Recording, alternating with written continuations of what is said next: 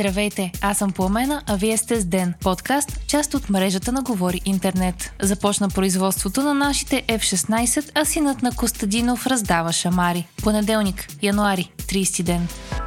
Производството на изтребителите F-16 Block 70, предназначени за България, е започнало. Това обявиха от компанията производител Lockheed Martin. Един от самолетите, които трябва да заменят старите ни МиГ-29, вече е на производствената линия и би трябвало да осъществи първия си полет другата година. Настоящата модификация на изтребителите е с множество подобрения, които качват нивото му до поколение 4+, тъй като се използват някои технологии от настоящият основен изтребител на САЩ, пето поколение F-35. Очаква се първата партида самолети за България да бъдат доставени до 2025 година, а втората до 2027 година.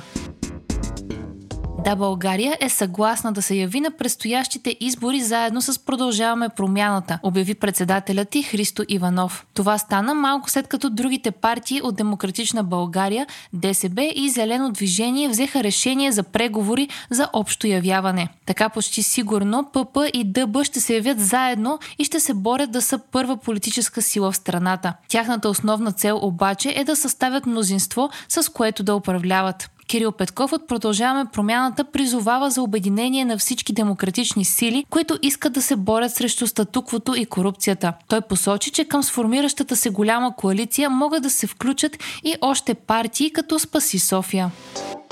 Лидерът на Възраждане Костадин Костадинов отново скандализира обществото със свой пост в социалните мрежи. В него той разказва за ситуация, в която синът му е събирал в училището си подписи за провеждане на исканият от Възраждане референдум против приемането на еврото в България. Докато правил това, друг ученик се заял с него и скъсал един лист с подписи. В последствие синът на Костадинов набил по-големия ученик, а по-късно се стигнало и до сблъсък между групичка ученици, в който който синът на политика отново излязал победител. Костадинов пише това с нескрита гордост към сина си. Поведението на Костадинов обаче беше остро осъдено в социалните мрежи, включително от някои политици, защото бе изтълкувано като възхвала на недопустима агресия в училище, намесване на децата му в предизборна кампания и поощряване на забранена в училище политическа агитация.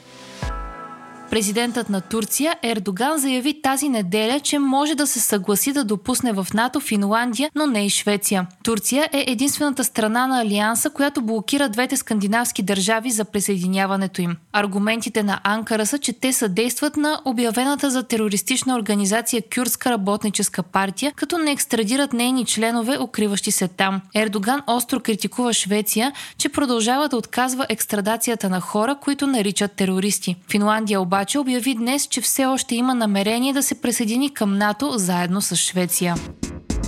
Вие слушахте подкаста Ден, част от мрежата на Говори Интернет. Епизода подготви Димитър Панайотов, а водещ бях аз Пламена Крумова Петкова. Аудиомонтажа направи Антон Велев. Ден е независима медия, която разчита на вас, слушателите си. Можете да ни подкрепите, като станете наш патрон на patreon.com Говори Интернет и изберете опцията Денник.